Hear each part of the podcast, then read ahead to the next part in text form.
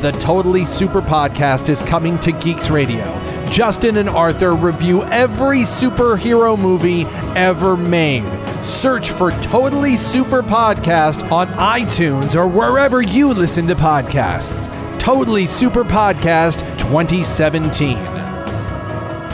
Warning the following contains plot spoilers and naughty language. That means explicit content. And the comments and opinions expressed herein are for entertainment and commentary purposes only and may not reflect the actual opinions of Geeks Radio or the individual hosts. So don't get mad, it's just a show.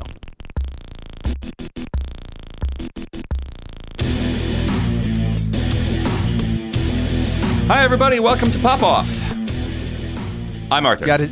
Oh, So wait, good. Yeah, wait, go, no, wait. I, re- Uh-huh. I just, Justin was all just like, "Hey, you go ahead and start." I'm like, "Yeah, Yeah. all right. Welcome to Pop first Off." You, first, you Oh, right, the I'm word Arthur. hi. You said hi. I'm so used to starting with welcome. Welcome has been the word that like every show has started with. All of a sudden, it starts with a hi. okay, hey, fi- fine. All right, all right, fine. We'll just go back to the beginning. Hey guys yeah. and ladies and everybody. Well, no, no. Here we go. We're starting again. Wait, no, Welcome. no, No, I'm no, no, totally no, we're still that first part. Oh no, no. We're yeah, no. We're still recording right now, but I'm going. I'm going to give you an introduction that you want here. oh, good, thank you. Wait, silence. Welcome to Pop Off. My name is Arthur, and joining Hi. me today we have. No, What? you say my name What? is Arthur, and I go, and my name is Justin. Okay, Oh. fine, fine. All right, take three. Take three. We got okay, this. Here we go. Here we go. Well, okay. Welcome to Pop Off. I'm Arthur. And my name is Justin. And this is what it's like when you air the things out of order of the way they're supposed to be. Perfect. In the bag. Next track. It doesn't work. You can't take something that's designed to go one way and present it in a completely different way. Oh, I see what you're doing it. with your loosely veiled segue. I see. Ah, it clever you. Clever to you. work for everyone. Uh, today we're talking about Firefly. Which Um, I mean, I was. It's funny. I was about to say, which if you have a choice between watching it live or DVD, you really should watch it DVD in the original order. But then I'm like, wait a minute, there there is no other option right now. So, yeah. Um, oh, so it's not a- congratulations, you won't ever need to worry about watching it in the Is original it order. we- on? or- is it even on Netflix anymore? It's I don't know. right? Hold on, I'm looking up on my phone, seeing if it's if it's on Netflix. I think it might be gone as of uh, May 16th, 2017, when we're recording. Uh, if I look on Netflix, Firefly is taking a long time to load. Um, uh, Firefly, which is uh, Joss Whedon's um, uh, third series after Buffy and Angel, we're including it here because uh, I think it's kind of tied into the end of Angel and the end of Buffy, and that all when it was canceled, actually when it was being done, uh, Joss's um, nope, nope, not on Netflix. So Not yeah, if you if you want it, to you go, gotta purchase it. Yeah, but uh. I I feel like I should start off this particular episode by first giving a proviso. Everybody, I love Firefly. It's great. It is the season of Firefly is arguably, to my mind, the most well crafted season of Joss Whedon TV out there. Um, that being said, I feel like I need to start with that because there have been many other situations where I feel like I've made it my personal mission to sort of, uh, you know, deflate uh, brown coats in their massive, you know, bordering on obsession adulation of the There show. There was a time. There was a time, probably five, six years ago, where you really like, like, you would really get people who were who were almost angrily in love with Firefly. I think that was the thing, and it was it's because this show, even more so than Buffy and Fry, and this this sort of goes. All right, what we're going to talk with today is basically how we, uh, we're going to start by talking about how we view what it is to be part of geek culture and what is uh, socially responsible geekery. Um, these are uh, this is this is my own personal manifesto and everything. So please go. Uh, the uh, a lot of geek stuff is uh, it is was meant to appeal to niche markets. Um, it became very popular amongst people who felt like they were out of the mainstream. Uh, you know, there's a huge crossover between Buffy and Angel and people who play Dungeons and Dragons and enjoy Renaissance fairs and all that sort of stuff. A very rich tapestry. Now, a lot of that has become more mainstream in the past 10 years, but that didn't used to be the case. However, the downside of the kind of passionate love that it would induce is that you would gush so enthusiastically about something that you know, sometimes geeks could not allow for the possibility that maybe some people just didn't like their show, and that's okay.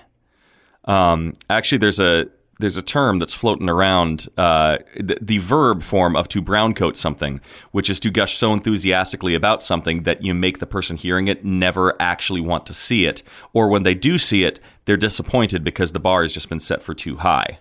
Um, brown coating being uh, the brown coats being a popular term for Firefly fans.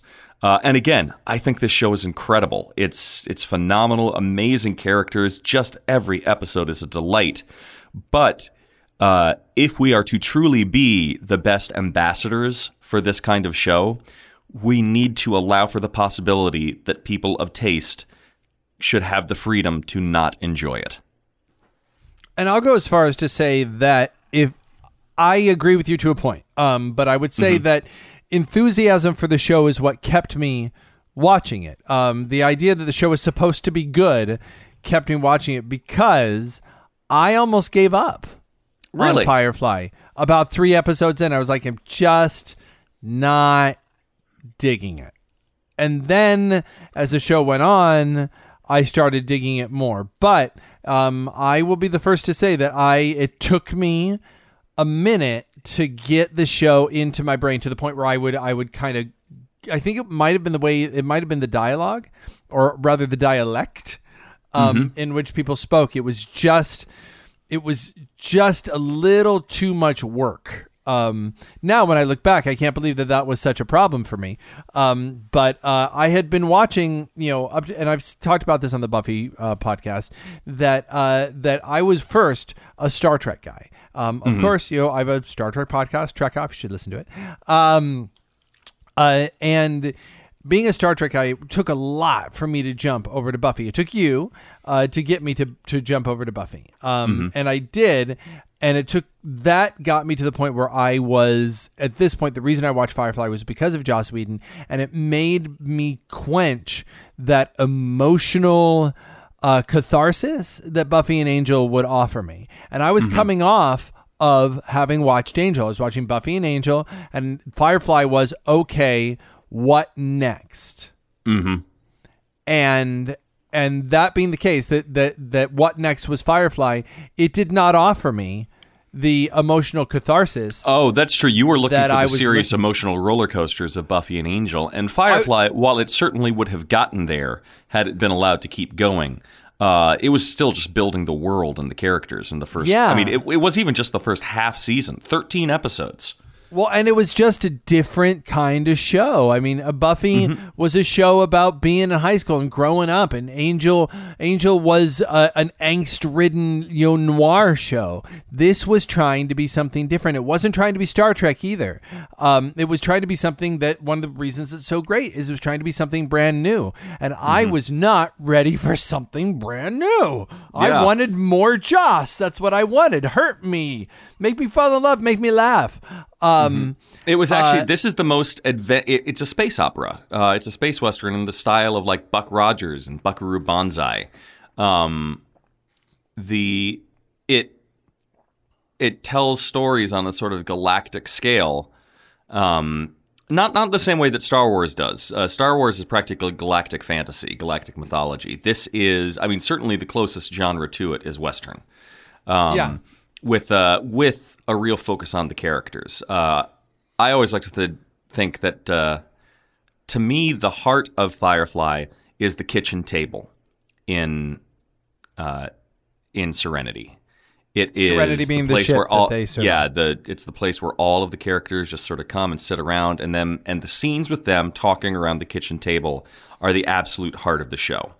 Uh, and it's what makes the show work is that you've got this grand adventure western thing, which is all about the great expanse. And even in traditional westerns, it's miles and miles and miles of nothing. But you've got this small group of people who are uh, venturing out into the nothing together. And Firefly really captured that. But if you're looking for a more urban, uh, hyper personal show like Buffy or Angel, Firefly is not it. Yeah. Um, well, that's uh, that's a good place to start. I'm going to go off. Uh, this is coming from Wikipedia, uh, so bear with me for a moment. Uh, Firefly is an American space western uh, drama television series created by writer, writer and director, director Joss Whedon under his Mutant Enemy Productions label. Whedon served as executive producer along with Tim Minear. The series is set in the year 2517 after the arrival of humans in a new star system and follows the adventures of the renegade crew of Serenity, a Firefly class spaceship. The ensemble cast portrays nine characters who live on Serenity. Whedon pitched the show as nine people looking into the blackness of space and seeing nine different things. The show explores the lives of a group of people who fought on the losing side of a civil war and others who now want to make a living on the fringe of society as part of the pioneer culture of their starship star system. In this future, the only two surviving superpowers, the United States and China, fused to form the central federal government called the Alliance, resulting in the fusion of the two cultures. According to Whedon's vision, nothing will change in the future. Technology will advance, but we will still have the same political, moral, and ethical problems as today. Firefly premiered in the US on the Fox networks on September 20, 2002. By mid December, Firefly had averaged 4.7 million viewers per episode and was 98th in the Nielsen ratings. It was canceled after 11 of the 14 produced episodes were aired. Despite the relatively short lifespan of the series, it received strong sales when it was released on DVD and has large fan support campaigns. It won a Primetime Emmy Award in 2003. Um, it ranked number five, TV Guide ranked the series number five on their two, 2013 list of 60 shows that were canceled too soon. The post airing success of the show led Whedon and Universal Pictures to produce Serenity, a 2005 film which continues the story of the series, and the Firefly franchise expanded to other media, including comics and a role playing game. Serenity, which we will not be discussing today, but will be discussing on the next episode of Pop Off. So, mm-hmm. that uh, one interesting Firefly. thing to uh, that jumped out at me there was when uh, Joss Whedon said that his view of the future is nothing changes about us fundamentally. So, in that sense, Firefly is the very antithesis of Star Trek. Because Star Oh, Trek is uh, Star Trek is very optimistic for saying in, in the future our culture and our society has changed one hundred percent. Um, you know what it means to be human, human desires and uh, needs in the Star Trek future are vastly different than they are now, uh, and vastly for the better. That was part of Gene Roddenberry's utopian vision. But uh, Well- Joss is more of a Joss is, as we've said before, more of an existentialist. You know, the interesting thing about this is that, you know, certainly by the time you get to the last couple episodes of uh, of Serenity, uh, of Firefly and the and the movie, the alliance, the central government, the alliance, with the exception of what like was done to the character of River, and we'll talk about her, um, is presented as a relatively benevolent uh, group. They they they had a war, and the war was vicious, and war is terrible. But they're not they're not the empire. Yeah, They're one not- of Mal's uh, one of Mal's biggest problems with the alliance is he says they can they is that he think he says they think they can make people better, and he disagrees with that. I mean, he's very much about free will, freedom, and that sort of thing. Um, and yes, there is something very totalitarian about we think we can make people better, but as far as even that doesn't- totalitarian philosophies go, that's not terrible.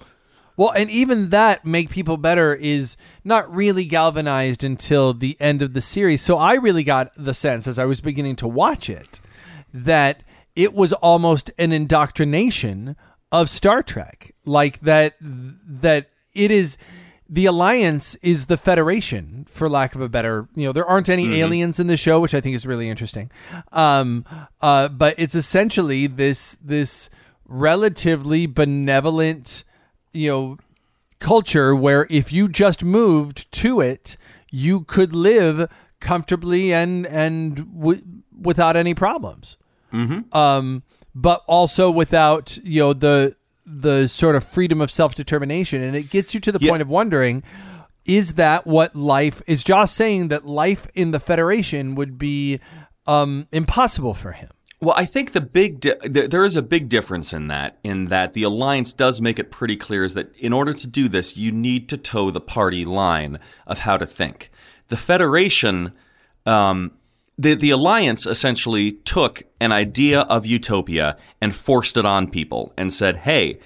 You want to buy into this? Great. This is what you need to believe. Oh, and those out of you who don't want to buy into this, we're going to force you into it anyway.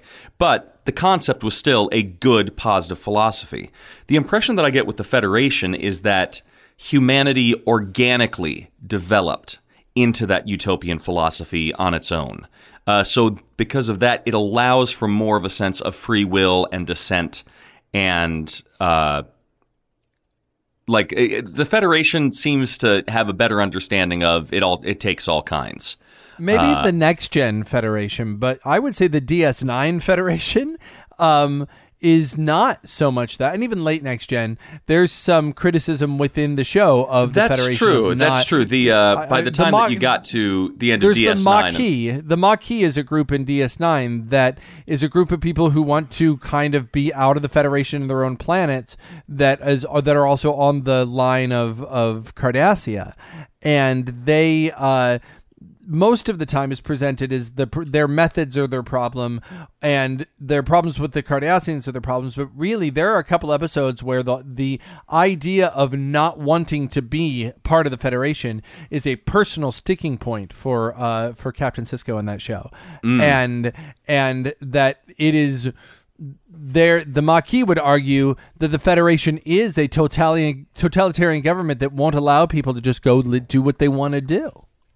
Oh i think there's definitely something to be said for the federation of original series and next gen is very different from the federation that's portrayed in deep space nine.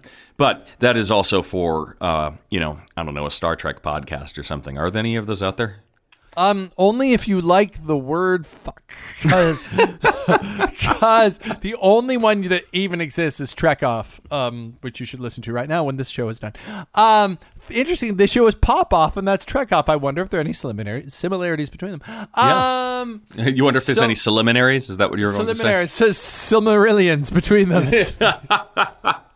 so I wonder if that exists. So let's uh, let's talk a little bit about our characters before we Yes. get into an episode by episode. Let's start with the character of uh, of let's go backwards and end with the captain. Let's start with our character of Shepherd Book, played Ah, by Shepherd Book. played by the late Ron Glass. Um, a I think it's pretty well established that this is a Christian pastor of sorts. Um, Yeah. who is somewhere between a pastor and a monk and a priest um, who On the show, Underneath- he is a priest without. He is a wandering priest without a flock. Yeah. Um his uh his past is rooted somewhere in in espionage, but we don't know what that past is, nor is it ever clarified on screen. I'm not not going to go to anything said in the comics. Um but uh on screen it is alluded to the fact that he has some kind of intelligence past. Um, but it's never uh, really established. Uh, what do you think of Shepherd Book? I like him. I thought he was a very good. Uh, he is arguably one of the most spiritual characters in any of the Whedonverse, um, and uh, I thought he was for a show, or you know, for for a writing team that has shown distrust of organized religion in the past. Um, I thought they did a very good job, sort of showing him as a very good ideal of somebody who had a faith that drove him. Uh, the faith defined his morality, but he also had a sort of his dogma was adjustable based on experience and uh, it was a faith that was humble enough to acknowledge okay i don't have all the answers here and maybe in this situation it's best to sort of lay back and, and trust the other people um, so you know and essentially i thought he was a very good example for what a good pastor should be Um, I, uh, you know, I have to separate uh, the Shepherd book of the movie Serenity from the Shepherd book of the show. Because I feel like you're dealing with a character, something has happened to him. Uh, between the end of the show at the beginning of Serenity, where I, for instance, in Serenity, he says, "I don't care what you believe as long as you believe it," and I don't think that's a thing that Shepherd Book of the show would say. That's a good point. Um, yeah, that he also is no longer I- wearing the shepherd's outfit. Yeah, He I know we're not. yeah. Uh, I know we're not quote unquote talking about Serenity here. Um, let's see how long that lasts. Uh, but the that that particular line, I don't care what you believe, so long as you believe it. Some people use it as an absolute battle cry. More power to them. For me, that's a sort of that's a watered down. It's a watered down phrase. It's. Uh, it's basically saying, "Hey, you've got to have passion about something," which I agree with. Um, Well, I, it- I, I agree with the idea of believing in things, but wi- in the in the movie, it, it, it the- implies that all beliefs are it, it implies that all beliefs are 100% equal And he said, "When when when I when I wh- why do you when I talk about faith always think that I'm talking about God?" And in the show, I think he is talking Mm-hmm. about God. He is talking about a Judeo-Christian God. Um, and in, the, movie show. he in the that's a good point in the movie he's a little bit more he has more of a humanist approach to it now it is worth noting he is not wearing his shepherd's clothes in the movie. Good point and he is and his hair is different and he has moved off the ship. And we'll talk about that when we get to the movie but i i wonder has a fundamental change happened so maybe it was maybe between the movie and the in the in the show? So maybe uh, here I'm going to just pitch a uh, a hypothetical character arc for book in that so he has this espionage uh, background during which he does some really bad stuff for the sake of the alliance, uh, and then he has a you know a conversion experience, uh, and as is the case for many people with conversion experiences, they um, once they find that new quote unquote salvation, they they tend to go they swing hard in the other direction, um, going pushing towards the dogma, you know, towards being very hidebound with it, uh, which is completely understandable if this is a thing that you know literally saved you from the horrible life that you were in before. Of course, you're going to throw yourself into it with you know as full of vigor as you can. Um, so that's probably where he is at the beginning of Firefly, but that um, but everywhere he goes uh, you know the people that he meets not the least of which are serenity's crew cause him to question some of the more uh, dogmatic aspects of this faith that he's devoted himself to uh, so that you know so so basically sailing with serenity begins the journey of him getting shedding a lot of the dogma that he finds just doesn't work for him and then he ends up being the shepherd that we see in serenity. That That's all that is all hypothetical but but the the the shepherd book of the show um is absolutely a a Christian shepherd. He says, "I follow a carpenter." He says the words, "I Mm-hmm. Yeah. followed a carpenter." So he's it's it's it's what he is. It, it's what he believes. He Mm-hmm. sometimes um sometimes uh the butt of a joke. I love there's a there's a whole bit in one of the episodes where where he's his hair is terrifying. oh river's terrified of his hair i love that there, there are a couple of episodes on the show in which he barely or absolutely does not appear. He does not appear once in the episode. James Jaynestown, for instance. Um, uh, he is a character that I would have liked to get much more into, and I feel like we would have. Um, uh, I think that of all the characters that kind of got gypped by the show uh, ending, his would probably be the one that we that we that had so much promise and potential that we didn't get a chance to see. Um, uh, the next character is uh, River Tam, as played by Summer Glau. We're gonna have to pair her together, I think, with Simon Tam, Very much played so. by Sean Maher. Um, uh, Summer Glau is a character who uh, who was a brilliant genius uh, girl um, who uh, who was taken by the alliance. It seems that she was taking willingly, like her pla- her parents let her go. Yeah, her parents let her go, Special yeah. school, and then Um, and, and then her parents also very pointedly did not ask questions after that Yeah. Um uh and she was uh manipulated her mind was manipulated uh sometime we show eventually that physically changed uh by the alliance uh she managed to get a um word out to her brother, who's Doctor uh, Simon Tam, who's also very smart, but not as smart as she. Um, and uh, and he rescues her, and we find out among that she's become both psychic and a weapon um, of some sorts. And uh, Although her psychic, her actual psychic ability isn't really, it's only hinted at in the show. Like we're beginning to see hints of it. Um, it's not until the movie that they're like, oh no, she's a total psychic.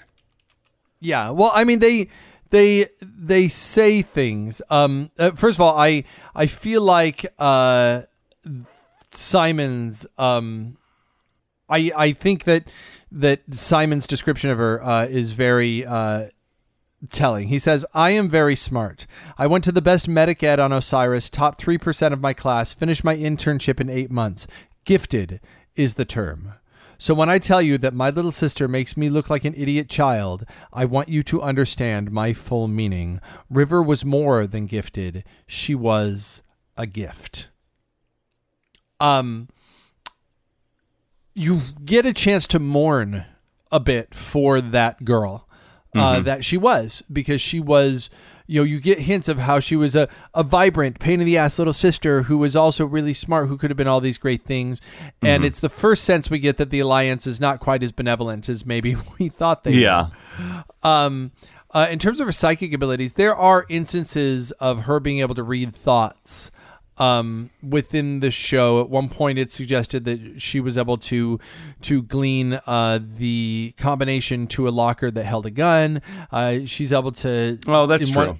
in the and this is all in the uh, episode objects in space she's also able to uh, see the um, the thoughts that people are having uh, but whether or not she's just picking up on all of that it's hard to tell the movie comes straight out and says she's a psychic Mm-hmm. um uh what do you think like there are people who've criticized river as being just a little too like kind of theater girl crazy if that makes sense? Like you know Uh, like like like like drama drama 101 let's do our best to act like we're uh, is there is there a Do you mean the character too- or the actress? uh i mean the character and maybe the the performance of but of the actress. I don't know if i agree but i want to get your thoughts. There were times that I think they took River's brokenness a little bit too far. Not in terms of credibility, but just in terms of, excuse me, um, the show, even during its rougher moments, uh, you know, or shows moments that were rougher on the characters, the show was always a delight to watch. That's that's the feeling I have watching it. It's just, it's happy, it's fun, even when the characters are going through hard times. There were certain moments for River where it just the sheer weight of her troubles weighed down the pace and overall bright tone of the show. Uh, whether or not that's a good thing, I think, is becomes a matter of personal taste. River ended up being one of my less favorite characters because of that. Uh, ironically, the closer she got to being better, the more she got a sense of control of herself. Uh, those were the moments that I tended to prefer her more. I do think they I do think they cut to her being crazy, being scared, being in a corner maybe uh, maybe 25% too often. Yeah, I think so. I think they could. I think a little bit. I, I think less of her could have gone further. Um, Um, none of that is necessarily her against. her- none of that is against Summer Glau. I thought she played what she was given wonderfully, just wonderfully. Uh, but Um, I think she was just get the the character was written just a little bit too weighty, and that in itself also drags down Simon with her. Um, yeah, to a point. They're both improved significantly by the movie. Yes, I mean, very the, much the- so. The movie they they like she is not my favorite character on the show. She is maybe my favorite one of my three favorite characters in the movie. Mm-hmm. Um she is uh um utterly uh delightful there, but in the show she it is a bit weighty. Um and I wonder if we would think that if we were at the end of a seven season run.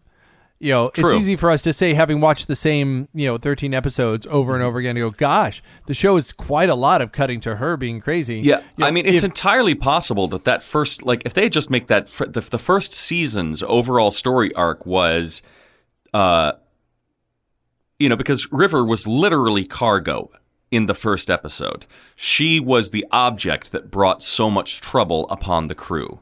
If the first season is about her, you know, coming to grips with herself, about them breaking out from under, you know, finally, you know, uh, if the if the two guys with the blue hands were the big bads of season one, and then at the end of that, that arc is for the most part resolved. And now River is just a fully fun- not fully functional, but functional member of the crew. And Simon is just the crew's doctor, so there's not this huge weight hanging over them. Uh, then that would make total sense. Then suddenly you've got these characters with a fantastic origin story uh, that would then be really useful for the rest of the seasons. But alas, we only got 13 there's not too much to say about Simon, and that Simon serves uh, Simon serves two purposes, uh, which is to uh, constantly be trying to protect River and to be the object of uh, Kaylee, who will hit next, uh, mm-hmm. affections. He does. Um, there is one moment that the the one moment for me that continuously jumps out about Simon, though, um, about what his morality is. Uh, in many ways, even more so than Shepherd Book he is the most uh, pure good character. Uh, the and what what highlights that to me is so after Jayne has clearly betrayed them, uh, you know, in, in a failed uh, attempt to sell them to the Alliance. Uh, Jayne essentially wakes up on the operating table uh, after having been injured, and Simon is standing over him. Simon tells him hey, I know you did this. I know to try you tried to sell my sister and everything like that. And uh, then essentially says, I also need you to know one, you are in this room.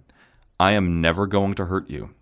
I am going to put you back together. I'm like he just essentially he re-emphasizes the Hippocratic oath uh, of medicine to such a degree to a person who tried to sell his daughter into psychic slavery.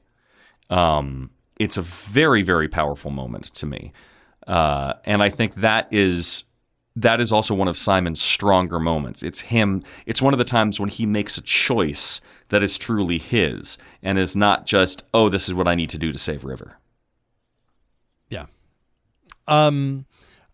Despite that, again, he is uh he is improved somewhat by the movie, but I think that he is and I don't want to put it at the feet of the, the foot of the actor, but I do think the actor is a little stilted uh, at first. I think he grows into his ability, and we've said that mm-hmm. about Buffy too. Is that that something has to be said for what happens to people, um, what happens to artists as they as they grow. Um, mm-hmm. That that one can expect that if somebody has not spent a lot of time in front of a camera portraying a character, um, or even if they've done in front of the camera, but this is their first time playing the character, that by their 13th episode of playing the character, they should be better at it. Yeah, one would um, hope. Yeah, one would hope. So, so a lot of times, uh, uh, on like for instance the the track out podcast, um, uh, my partner Alexi on that will uh will get on my case a little bit when I say that in season one next gen they weren't doing as good a job as they do later and and i will say look i if they didn't do a better job after seven seasons, I would say there was a problem there. Yeah. Um, and that's sort of how that's that's sort of how I feel about about Simon. I feel his growth, but I do feel in the first few episodes he is not bringing to it mm-hmm. the the level of depth that say that Mal or Zoe. Is that fair to say?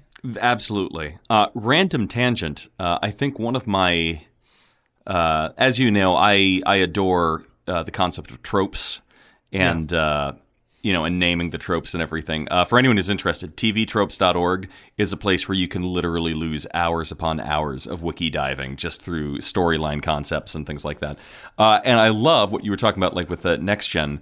Uh, we are all familiar. Probably the most famous trope is jumping the shark which is that moment when sure. a show goes from being great to suddenly it's peaked and it's heading downhill fast. Uh, the opposite of that is from Next Gen, and it's called Growing Riker's Beard. because they point to, you know, in season two, when Riker grew the beard, that was the moment when Next Gen started getting really, really good. When Sisko uh, grows the beard, also the moment when. Yes. I, so I just kind of like that. So, grow, like, I, it, it's a lesser known one, but I love the term "growing Riker's beard." Um, moving on to uh, one of my favorite characters in like television history.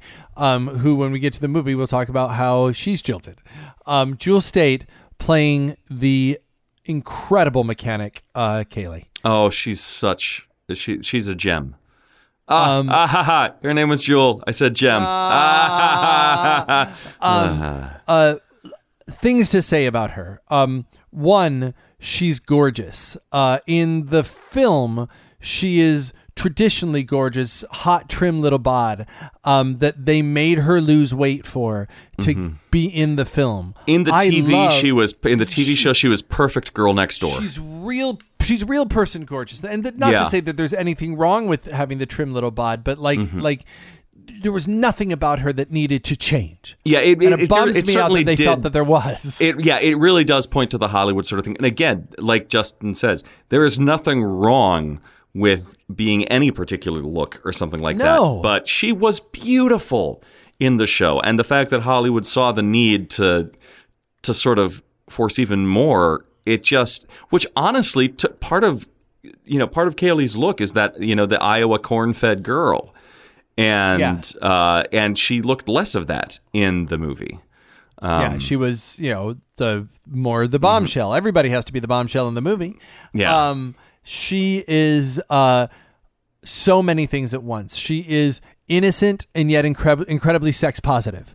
Mm-hmm. Uh, she is um, uh, purely good all the time. She doesn't mm-hmm. have like a mean. You know, actually, that's right. She might. She might. Uh, well, it's why she, she and Simon are such a good fit. They are the most good people in the show. The two of them. Yeah, she. Um, she is genuinely enamored with all that she sees. She is.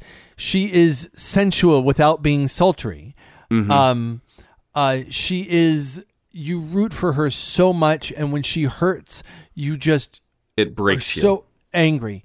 Uh, she is competent She's a competent female mechanic who is the anti. She's like the Scotty. She's the anti Geordi.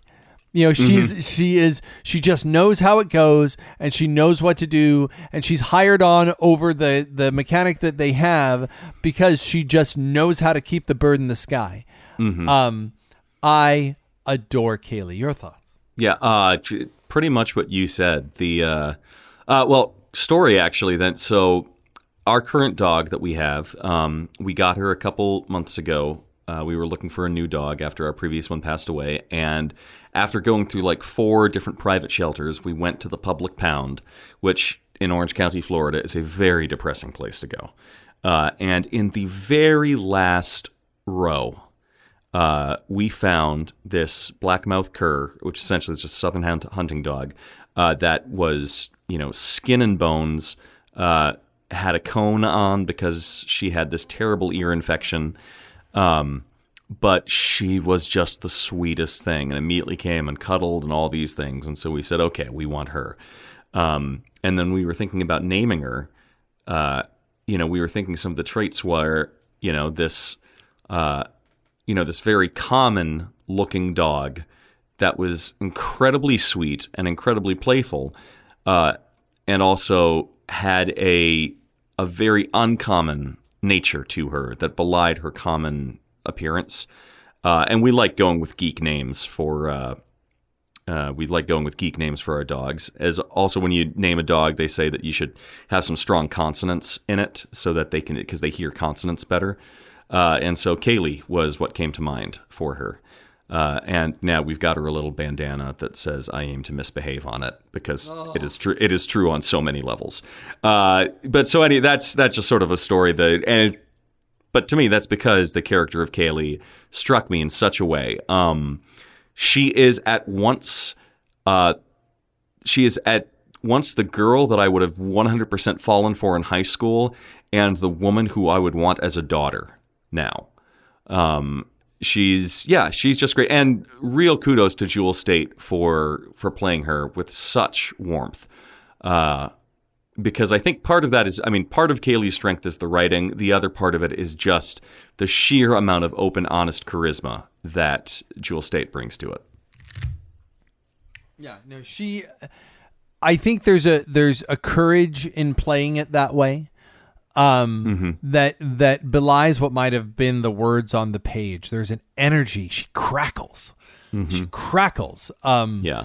uh, um, and and she makes you empathize, maybe more than anyone else on the show. She makes you empathize Mm-hmm. with uh with her. And coming up next, uh, the person maybe you empathize with considerably less, uh, Adam Baldwin playing Adam Baldwin, Jayne. Uh, oh, real quick with Kaylee, just since you yeah. mentioned the uh, since you mentioned uh, her sex positivity, which is great, it occurred to me that I mean, really, all of the female characters in the crew, uh, except River, um, who is a broken kid, uh, are sex positive. Um, but their approaches are completely different. I mean, Inara is a companion. Uh, she's all about the craftsmanship of it and the you know and achieving the connections with it. You know, um, you know, using honest intimacy to heal and uplift.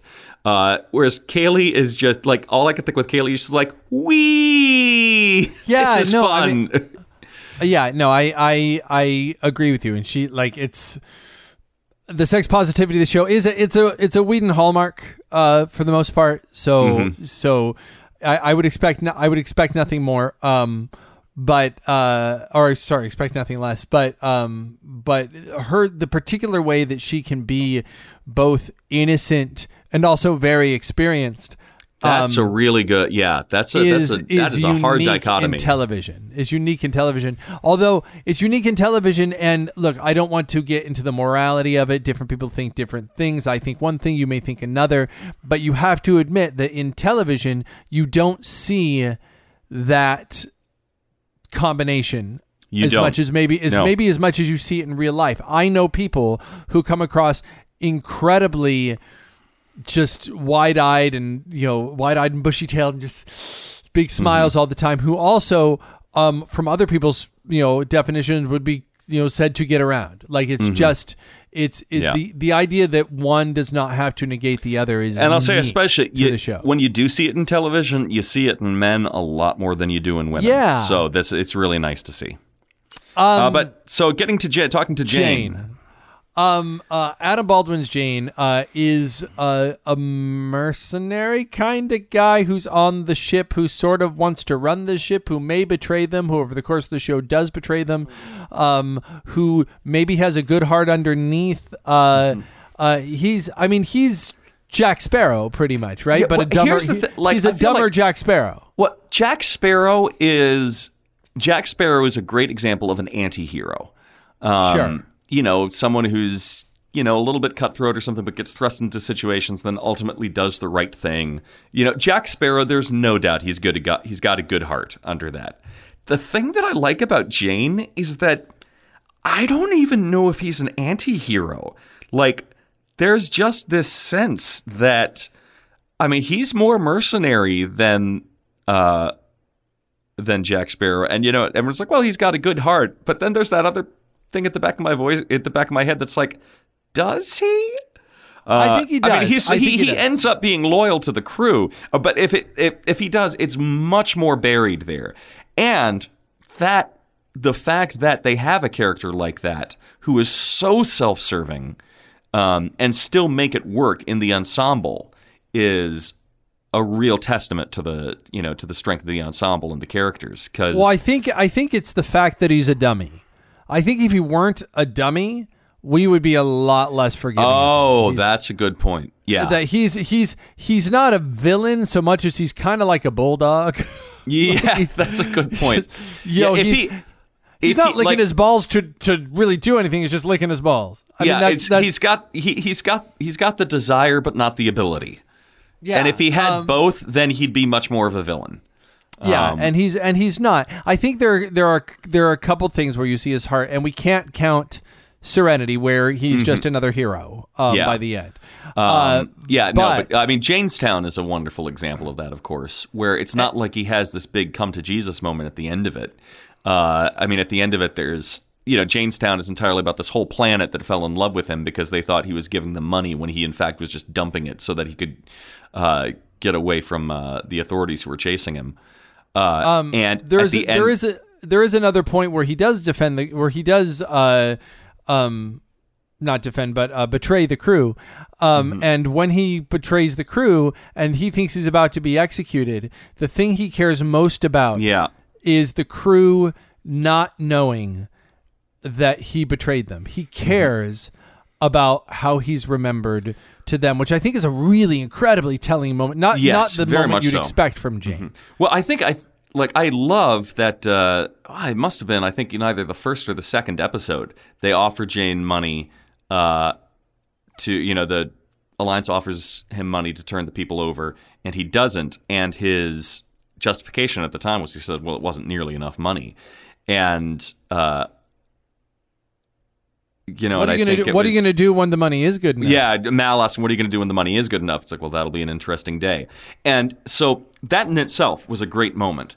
But with many other TV shows, that's the only time that they would have touched on it. Meanwhile, like five or six episodes later, suddenly the money is good enough, and that interesting day happens a lot sooner than I would have expected.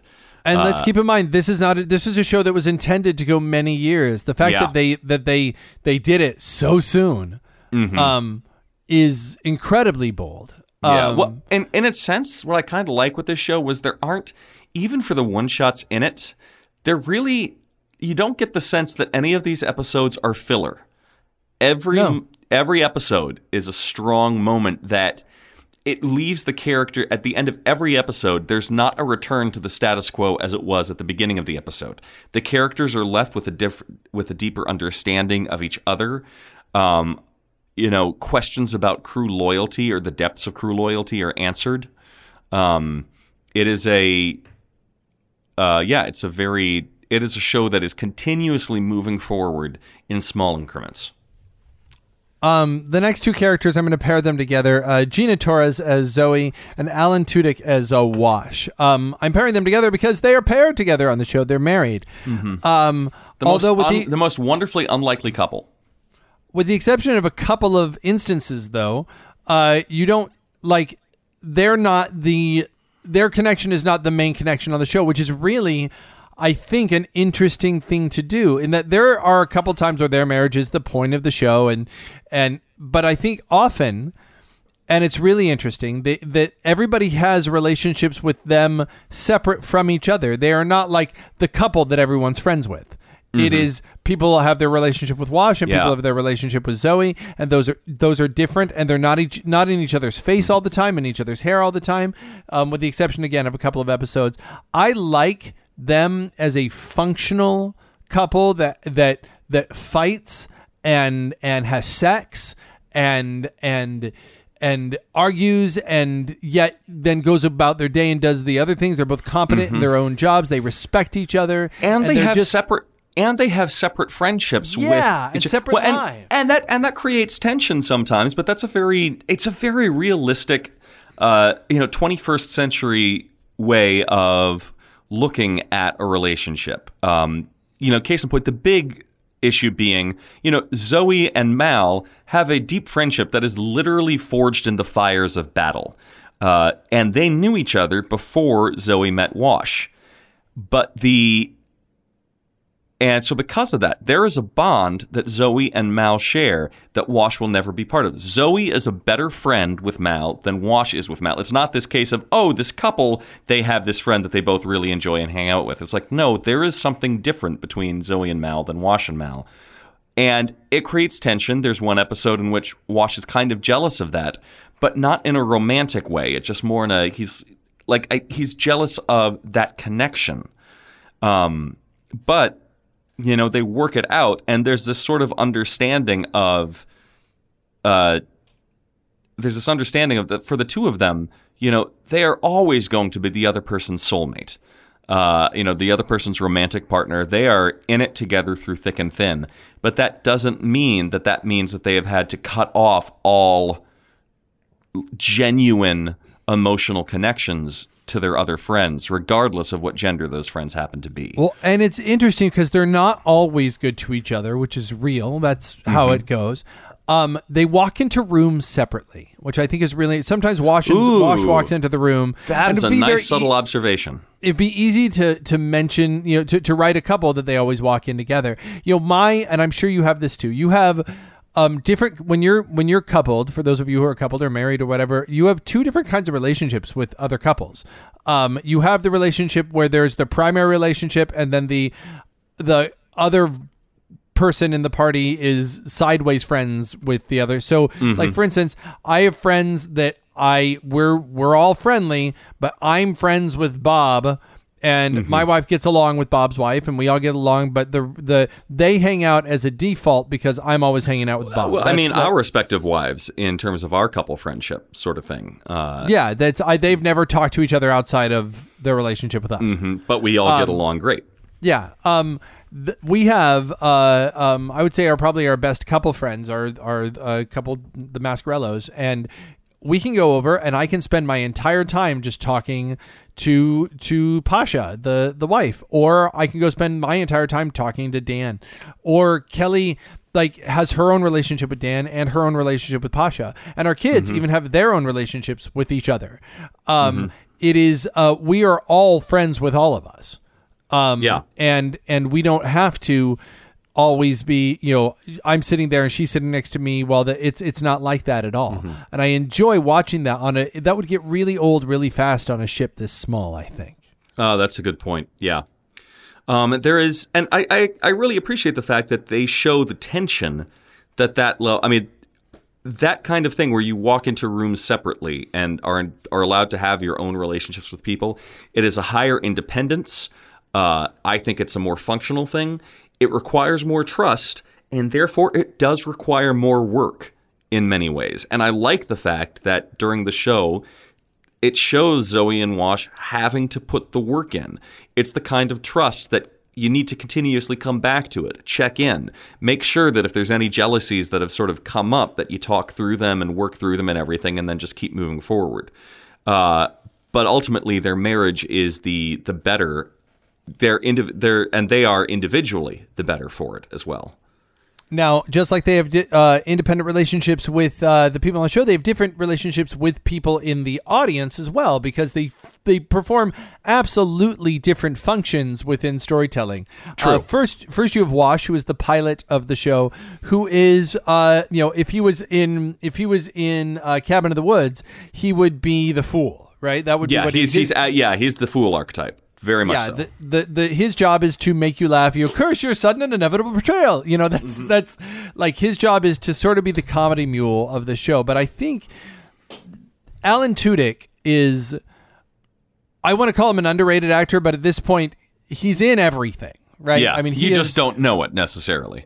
I mean, he is. Uh, I'm just going to take a second just for all of you to understand how many Alan Tudyk characters uh, you've known without knowing that you've known them. Here we go. Here is. Uh, here is here are the characters that you know him as uh, from most recent, and I'm not going to name all of them, but most recent to uh, to now. Um, he of course uh, is Wash. We know him as that. Um, he's Yuli in the Adventures of uh, of Puss in Boots. Um, he is uh, Billy uh, in American Dad. He's K2SO on Ro- in Rogue One, who steals the show. Um, uh, he's Heihei in Moana. Um, he is, of course, in Robot Chicken a, a, a ton. Um, you know him as Chris on Rick and Morty. You know him as uh, as Duke Weaselton on Zootopia. Um, you And know not, not him. Zootopia uh, in Frozen. Uh, no, that's uh, that's in Zootopia. No, Duke the Duke of Weaselton is in Frozen. That is a misprint if you are reading something there. Is Um, it? The Duke of Weaselton is what we think the bad guy is in Frozen uh, until it turns out to be Hans. Interestingly, hold on. I'm going to look here as I go. Type in images, Google search images for Duke of All Weaselton. so interesting. He is the Duke of Weaselton in Frozen. He is the Weasel Duke Weaselton in Oh, Zootopia. interesting. Then that must have been a that must have Yeah. been a uh, an in joke sort of thing. He's- that's that's funny. That's clever. He's Alistair in Big Hero Six. Uh, he is um, in Wreck It Ralph. He's he's the Candy King, don't you know? Um, he's. I mean, you could just go through. I can keep going back, back, and back. He's of course, Pirate Steve from uh, Pirate Steve and Dodgeball. from, from Dodgeball. Um, he has been in everything. But just to say, hey, Oh, he's in thi- uh, he's in a Knight's Tale. He's one of the squires in Knight's Tale. he's Tucker and Dale versus Evil. He's Tucker. Um, you go through and you go, oh my gosh, K2SO is the same as Wash, is the K- same as the Duke of Weaselton, is the same as King Candy. Mm-hmm. You know, is it's nuts. Yeah, how much and he you know this and guy. t- and he is also in his illustrious career. He has a he has a character casualty rate that rivals Sean Bean's. Does he uh, really? Yeah. Oh, yeah. There there have been uh, there have been uh, camp petitions to please stop killing off Alan Tudyk. By the way, uh, he's also the robot in iRobot. Yeah. Um, so, which is why I think there should be Sean Bean and Alan Tudyk need to do a buddy cop film together called Two Weeks from Retirement. On a on, on somebody uh, on a side note posted up a picture of Rogue One, the Rogue One poster, and Mm-hmm. on all of the characters on the Rogue One poster, it was just Sean Bean's face, and, uh, and underneath it said, "Guess who dies." Guess who dies? That's funny. Um, uh, I Wash, and we'll talk about him in Serenity. Uh, certainly, Wash is um maybe my favorite character on the show. Yeah, I could absolutely see that. Um, he is uh, not just the fool. He is you. You could give it to. It's either going to be um, him or Kaylee as the heart of the show because it, it's between the two of them. Gina Torres, on the other hand, is um, is today kind of a kind of a, a tropey character that we're all used to. That she you say, oh, she's just another one of these. You know, an mm-hmm. older post battle, you know, tough chick. But, but- she was one of the first. at the time, you didn't see this a lot. Yeah. You didn't see as much of this character. You had Buffy, the spunky girl with powers, that was starting to happen. But this, you know, she is the most capable warrior on the ship. She is. I, mean, it, in some senses, her character is a little bit more utilitarian, but that is she is the soldier. She's indisputably the um, like if Jayne is the fly by the seat of his pants sort of mercenary who gets stuff done through muscle and you know brute strength, um, she is the tactician, the strategist. Um, I mean, she is the she is the soldier who achieves her goals through training and planning, as well as sheer athletic ability. Yeah, and she is, and, and she's tactical in everything that she does. She's tactical. She knows there is no situation on the show up to and including uh, spoilers for Serenity if you haven't seen it. I'll just say up to and including the big major event that happens in Serenity. Even that, it's only like 15 minutes after that moment where she even has the sense that she is even breaking a little bit. She is able to handle anything um, which is a, a great counterpoint to kind of everyone else on the show who everyone else is a ball of emotion on this show but she Yeah. she is i mean she's the mom of yeah, the and, and you get to, and it's not because she's rep- she's never repressing her emotions. She's No. just really good at handling it.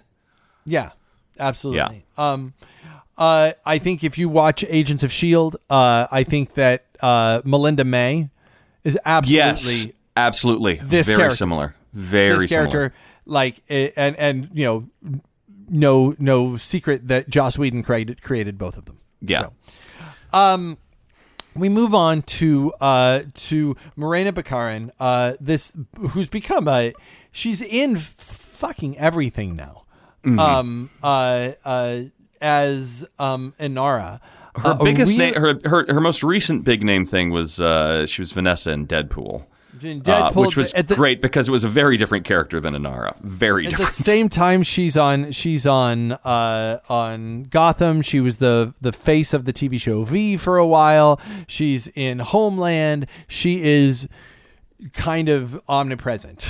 um, uh, but this is where she started. She was very young when this show started, uh, playing a uh, an interesting take on a prostitute. Um, Being that she is absolutely a prostitute, but Yeah, she it's a- is more I think, than that. like, it's- she is a companion. Well, it, it actually goes back to because the uh, I mean, I'm, it's not like I'm an expert on this, but the uh, the history of the history of the world's oldest profession is uh, it essentially it had two branches to it. One of them is straight up prostitution, which is what I offer is sex, period. Um, the other branch of it is the branch of the courtesan, in which it was the, oh no, one of the services I offer is sex. Let's be clear about that. But, uh, and the courtesans you would see a lot in. Um, you know, a lot in the in noble courts in the Renaissance and times like that. Uh, it Ga- was somebody, geishas as well, and the geishas as well. In yeah, geishas, geishas as well. The whole purpose of you know these were people who were trained in the arts, in music, in conversation, uh, offering companionship, and essentially it was because I think a lot of it was at the time um, women were seen as completely inferior, uh, and so therefore were not given schooling, were not given all these things, but strangely enough, men found that they wanted companions that they could talk to. Uh, You know, they wanted people that they could have actual interesting pillow talk with, um, and that's where and that was the service that the courtesan provided. Um, and so for me, and for me, I to me, I draw a, big distinction between prostitute and courtesan. Um, although the argument the could show, be, well, and, could and, be and the largely show does too. Uh, but the, and the, big distinction being a prostitute offers sex, a courtesan, a courtesan offers that plus a lot more. Well, the Um, and and when we get to the episode, I, I I think that we're honestly on the show, guys. If you're looking forward to an episode by episode review of this show, I Well, think that a lot of what I'm- we would I'm- talk I'm- about in that, I think that we would we've hit. I, I, I honestly think that we were doing. Let's wrap this one up talking because we've really outlined the characters. Um, I feel like we've got at least another hour left in this, uh, like with another episode of just going through. We can do the episode by episode thing, and that's the one that we can also include Serenity. Yeah. Oh no, I think I I think we're then we're gonna have to do two because I Serenity being one of my favorite films of all time. It's Oh, okay. gotta it's gonna get its own for me. Yeah. So, well, no, guys, I want to. I want to be able to do an episode by episode of this. Okay, then we're gonna have to do three episodes. We're not done with this one yet, so we're not leaving. Not yet, done with we this one yet. That's all right. We're still we- going we- we strong still- here. Um, regarding uh, regarding the character, look, we're deciding on the fly with you for you guys. Yeah, Uh, for you. Um, I guess yeah, Firefly's a big enough deal. It deserves three episodes of a podcast. I guess we're gonna. Mhm, yeah. Um, regarding uh, the difference between her and and and prostitutes, there are prostitutes on the show. Um, uh, and Yes. the and, the quote unquote whorehouse that they go to, um, uh, is and you know I, I call it that because you know old west type B stuff. So I'm not being I'm not being no, that, that that is actual the definition. That is the Um, yeah. um, is is run by a former uh, a former companion, who says, "I yeah. couldn't do that. This is what I did." Um, and and she on the ship is the celebrity. She's the one who opens the doors. She is she is the most quote unquote important Mm-hmm. the person status, on the ship. It's fascinating in that society. The status that is given to the companion in that society is fantastic. Even to the point when there's like the one noble lord uh, who gets pissed at her and says, "You're never gonna." He says, "Well, you know, you'll never have a client again." And she says, "Actually, it doesn't work like that. You've gotten." You've just been blacklisted in the companions book. You're never like that sense of the companions guild is this incredibly powerful social force that looks after their own. You um, get the sense that they have their own planet. Yes. That that uh, the movie indicates they have their own planet. She has her own ship. yeah. like her her she she like owns a ship on on the on firefly Mm-hmm. It is um it is wonderful uh Yeah. what they what they do with her. Um i find her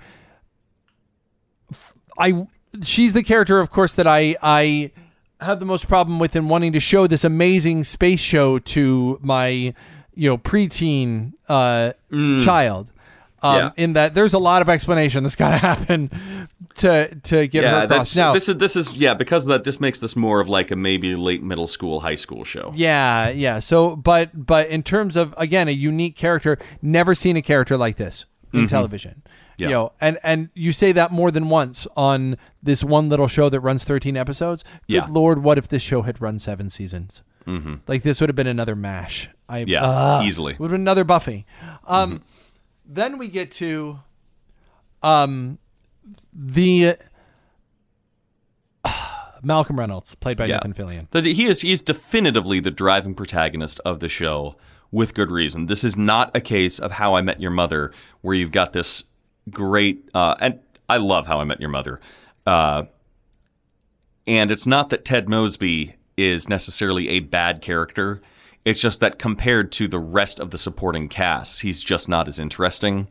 That is not the case with Mal Reynolds. He is, uh, as the captain, he holds just as much interest, if not more, than the majority of the supporting cast. Uh, and that is a and that- that's a very difficult thing to do. if you think that Nathan Fillion was good in Castle, and I'm sure he was, he is a tour de force. Oh, this, this I mean, show. it's the role he was born for. Um, He is uh he's funny when he needs to be goofy when he needs to be um uh ridiculously silly when he needs to be harsh Mm-hmm. when he needs to be he does action he does drama um Yeah. that I just want to start with the actor to not impugn any of the other performances but this is a performance that would be very easy on first viewing to not catch everything that he's doing and think ah he's pretty good on Yeah. repeat viewings what we had just he is talked doing about, so much so much. We had just talked about uh, how you know normally with most actors, you know, you're going to see a real improvement from the first episode to the last episode. Um, with Nathan Fillion, he kind of breaks that rule, which happens every now and then with an actor. Is from episode one. He is Malcolm Reynolds. And I think that's just because every now and then, as an actor, you just get that. And I've experienced this a couple times too, even just with, with plays, where it's you just have a role that it just fits you so well. You step in, and on day one of rehearsal, it's like, boom, done. Uh, and those are those are joys to watch.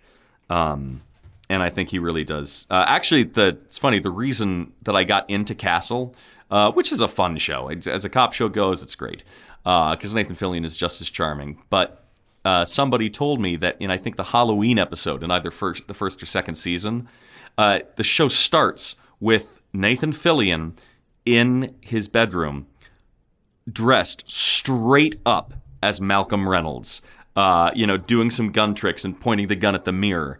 And then his daughter walks in and she's like, Are you, is that your Halloween costume? And he's like, What? I, I like it. She's like, What, what are you even supposed to be? Are you, a, what, a space cowboy or something? And then he's like, I like this costume. And she's like, Besides, didn't you wear that like two years ago? And then he just like, I no, I really like this costume, and that's the cold open. Time to let it go, Dad. Time to let it go. Time to let. Yeah, that's right. Time to let it go.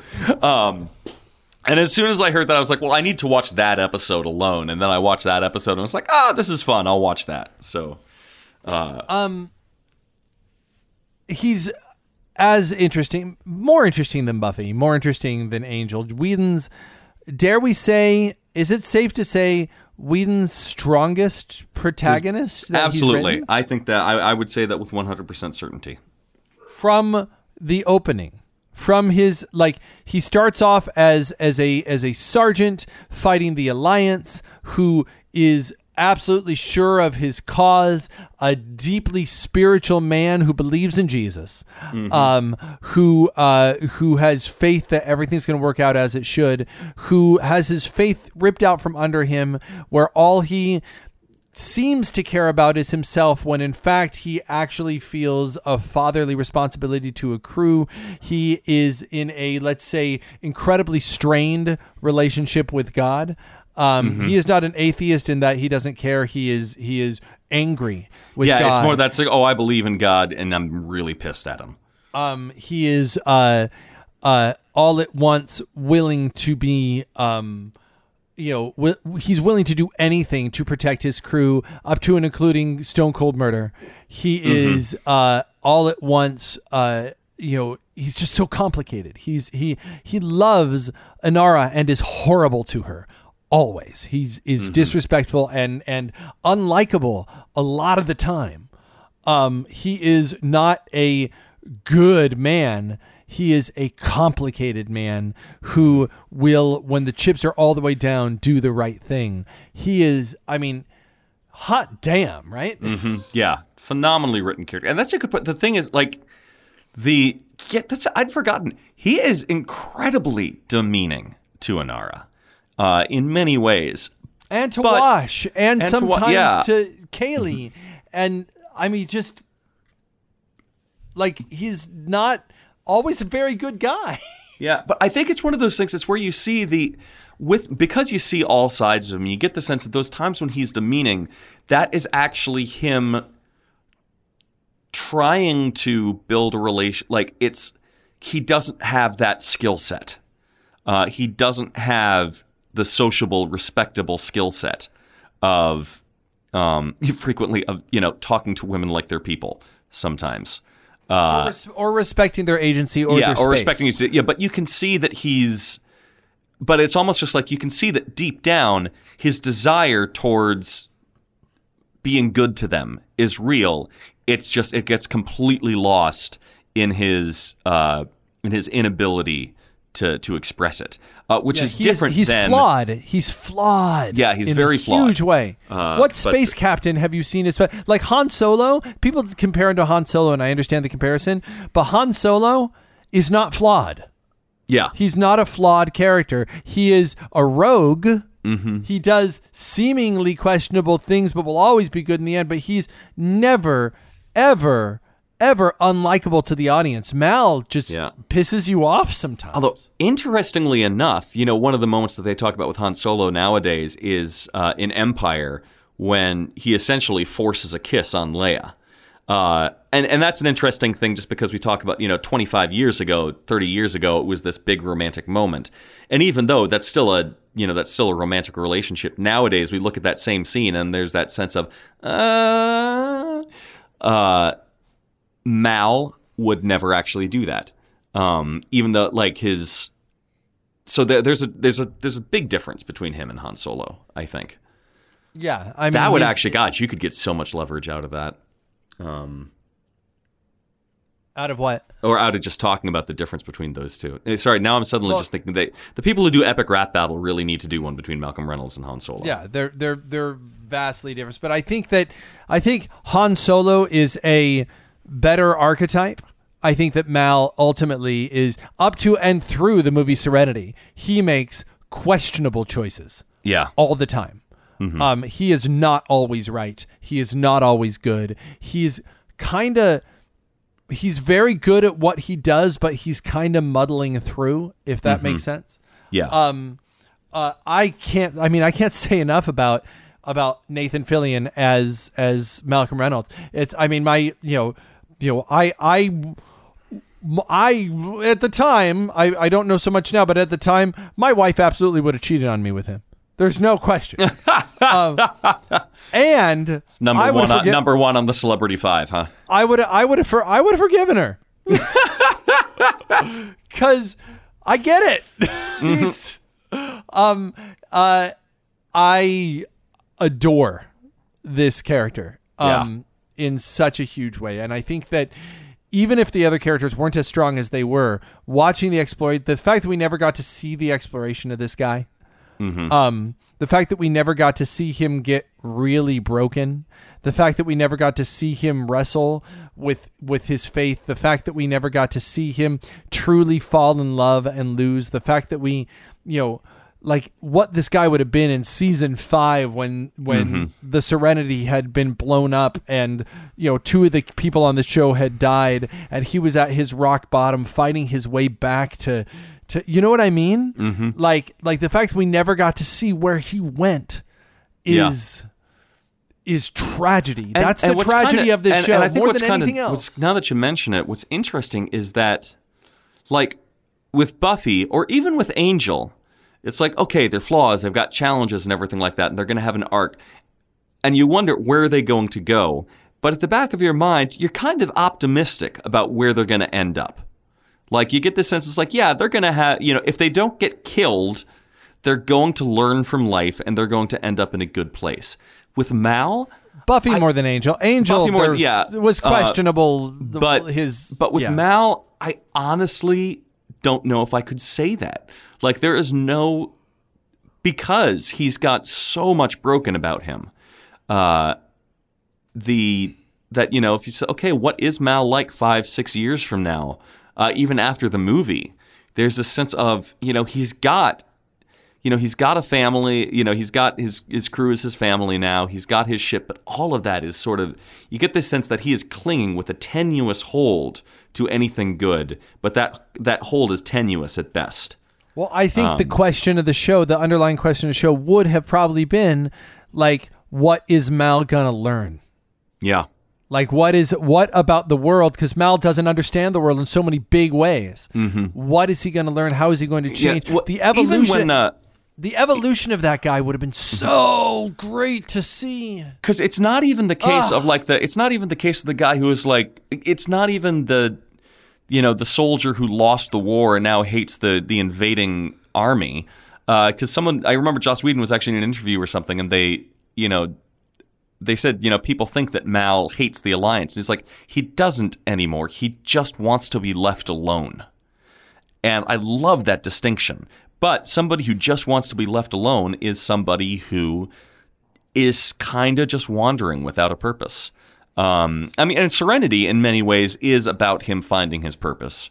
Uh, or least, could you imagine the end of season three? End of season three, you you had a you had a red wedding type of situation where let's say let's say you know Kaylee and Shepherd Book were killed. Mm-hmm. You know, clearly by the alliance, and and Serenity was blown up, and that's the end of of, of season three. And Mm-hmm. you go into season four, and the arc of season four, the big bad of season four is going to be that that Mal is leading a one man crusade to try and destroy the alliance, a crusade which of course fails. And that's what he learns at the end of season four, which leads you into season five, where where he has to learn all over again that he needs to live in this How to just live with it. Yeah. he needs to live in this world and how does he rebuild with his crew that doesn't try i mean there's Mm-hmm. this could have there's so many places it could have gone i'm I'm so angry. I'm so furious right now. Why did I'm a brown coat now? Shit! we started this whole show going, "Don't be that," and I became that No, no, because here's the, like that's the thing that like it is. the- These are all legitimate feelings Ah. um, to have. It's uh, but you know sometimes with stories that's just how it goes. Um, you know, and for all we know, maybe you know, for all we know, maybe there would have been a big writer's shift in season three, and suddenly everything would have tanked. Um, you know, Sure, for all we yeah, know, this could this could have gone this could have gone the direction of West Wing. The first four seasons of West Wing are possibly some of the best television on TV, and then it takes a serious nosedive once Sorkin Yeah, leaves the show. The thing is, though, about Whedon shows, they just tend to get better. They have. If you see, I mean, I know that you're not a fan of Buffy season six, and there we have things about Angel season four, but in general, you know, the the improvement is always, you know, that boy. I just heard a uh, there's a line from um from from Firefly from the episodes uh, episode Heart of Gold. Uh, I am not so scared of losing a thing that I'm not willing to try and get it. Mm, Um, good point. And that w- that was about having a baby in a terrible world, but that's a that's a you know that is exactly the way I feel about this. I mean, I'm for those of you not watching Agents of Shield right now. Um, can I just put it out there that Agents of Shield is maybe the best show on TV? all right, I gotta I gotta get caught up. I think I've only Um, like finished at- season two. and it's clunky in season one. Season two, it start you start going, oh, that's where they're going. I mean, I now in season four of of Agents of Shield, I can come out and tell you. Last night, I cheered, I bit my nails, I was horrified, I wept, I was. And, and ultimately, there's one more episode to watch. I almost stayed up an hour later than I really should uh, to watch another one. Um, it is uh, as good. It was Buffy. It was Buffy season five level of good. All right, Um, so uh, uh, oh my gosh. We have so much more to talk about. We're going to talk about next episode. Now that we've gone through the characters, you know, there are so many characters we're going to meet while we're talking about these characters. They're characters we haven't even talked about. Um, we have not talked about uh, Saffron. We have not talked about Jubal Early. We have not talked about the men with the Badger. blue gloves. Yeah. Um, we've not talked about Badger. We have, you know, we've, you know, we've not talked about my favorite line in maybe all of TV. And all Okay, of we TV. it. All right, you've piqued my curiosity. Which one's that one? Shall I say it now? Let me ask you a question, Arthur. Are you Alliance? It- Am am I? I- a, oh, that's yeah. Am I a lion? I don't know. I do have a mighty roar. No, I said Alliance. Oh, because Oh. I. Oh, Well, I, th- that's weird.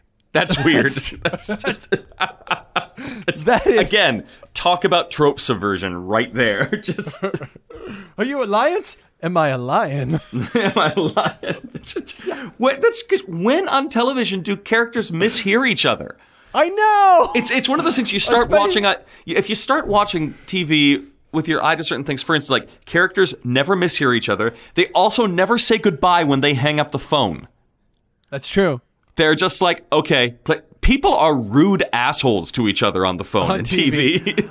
You know, it's it's just it, and especially with this kind of thing with this where we'll get to it when the character is playing the character being played uh, is such an arch bad guy and and and Simon's there on the ground he's so he's so are you a lion? Am I a lion? You could consider me a lion, for I do have a mighty roar. What- Which is kind of kind of a thing to say, like like who Yeah. the what the fuck? This guy's yeah. um no, I I, I I said alliance. It's just the awkwardness between them right there. Like like like oh shit. Like what? Oh no. Like I said, no. the show, e- even in its dark moments, the show is a delight. Just like Serenity. Do you want to run this ship? Yes. Well, you can't. Okay, so I have. All right, I'll finish this one with a. All right, I am really showing my geek background here. Uh, so there's this LARP that I was playing in live action role playing, uh, and the concept for it was it was this world where you could. Where all of the characters from literature or TV or something all sort of met and interacted. So the, the concept being that any player could just say, hey, I want to play this character from this mythos or something, and you could. Uh, so I was playing as Angel uh, and started the weekend as Angelus. Uh, so it was with the idea that being halfway through the weekend, they would figure out that I was Angelus and have to turn me back, so that the, for the second half of the weekend, I'd be Angel again, which was fun to do. And there were a whole bunch of other players who were playing the entire crew of Serenity, and uh, Angel or Angelus immediately decided to target Kaylee and River because you know that's his type. Uh, and uh, It also does the most damage. it, it also does the it also does the most damage. Um, so the two moments that just they were both so wonderfully Whedon that stuck out about it was so there was this one thing where Angelus like basically took a crossbow and tried to take a sniper shot at River, who you know as she was at dinner. And of course, River just suddenly, you know, suddenly just without even thinking, whirls around and catches the bolt. To which Angelus is like, why do I always have to pick on the superpowered chicks? Uh, and then the next day, after they've converted him back to Angel, uh, the whole Serenity crew was going was at dinner, and so I went up to apologize to River and to say, "So I'm uh, wasn't exactly myself. I'm sorry about trying to shoot you with a crossbow bolt." And River is like, "Oh no, no, that's cool. I've I've been there, man. I've been there." Uh, I was like, "Oh." Okay, so we cool? And then Mal is like, "Wait, no, no, no, we are not cool right now. Like you just took a, you just took a shot at one of my crew. That's not the sort of thing that uh, I forgive easy." And uh, I said, "Well, if if it'll make you feel better, you can shoot me." And Mal says, "Well, that's not exactly going to make you feel worse, so no, it won't make me feel better." And then there's this awkward silence, and then Jayne from one or, uh, corner of the table is just like, "It it would make me feel better." I wish to God I could have been there. It I was it was like one of the most like even as soon as the moment stopped, like as players, we just stopped and we're like, "Can we agree that is one of the best crossover moments that could have happened with Whedon?" Sorry, I'm tuning Oh my my own horn with this. It was just such a Yeah. great moment. It was awesome. I would give I would give my right eye. Okay. Yeah. So uh so next week um next week uh we get to go episode by episode through Firefly. Through Firefly. Then it's that or then it's Serenity. Mm-hmm. Um uh do we do I think then we got to do um one episode on uh on Cabin in the Woods. Uh because it's a it's a movie that kind of deserves its own episode. That's true. I- That's true. Never Okay. never gonna get another chance to do it. There's And- like three and- people. There's three people who just started listening to us because they heard about the Totally Super podcast. And they're like, "When are we going to get to the people with the capes?"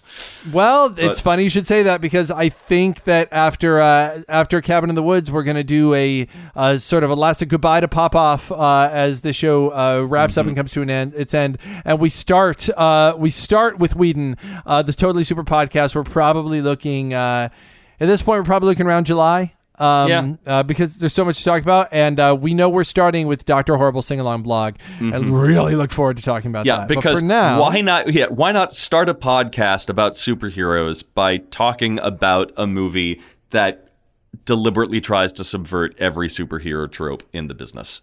Why? Because that's just the way we roll. Because That's how we roll. Yeah. are you Alliance?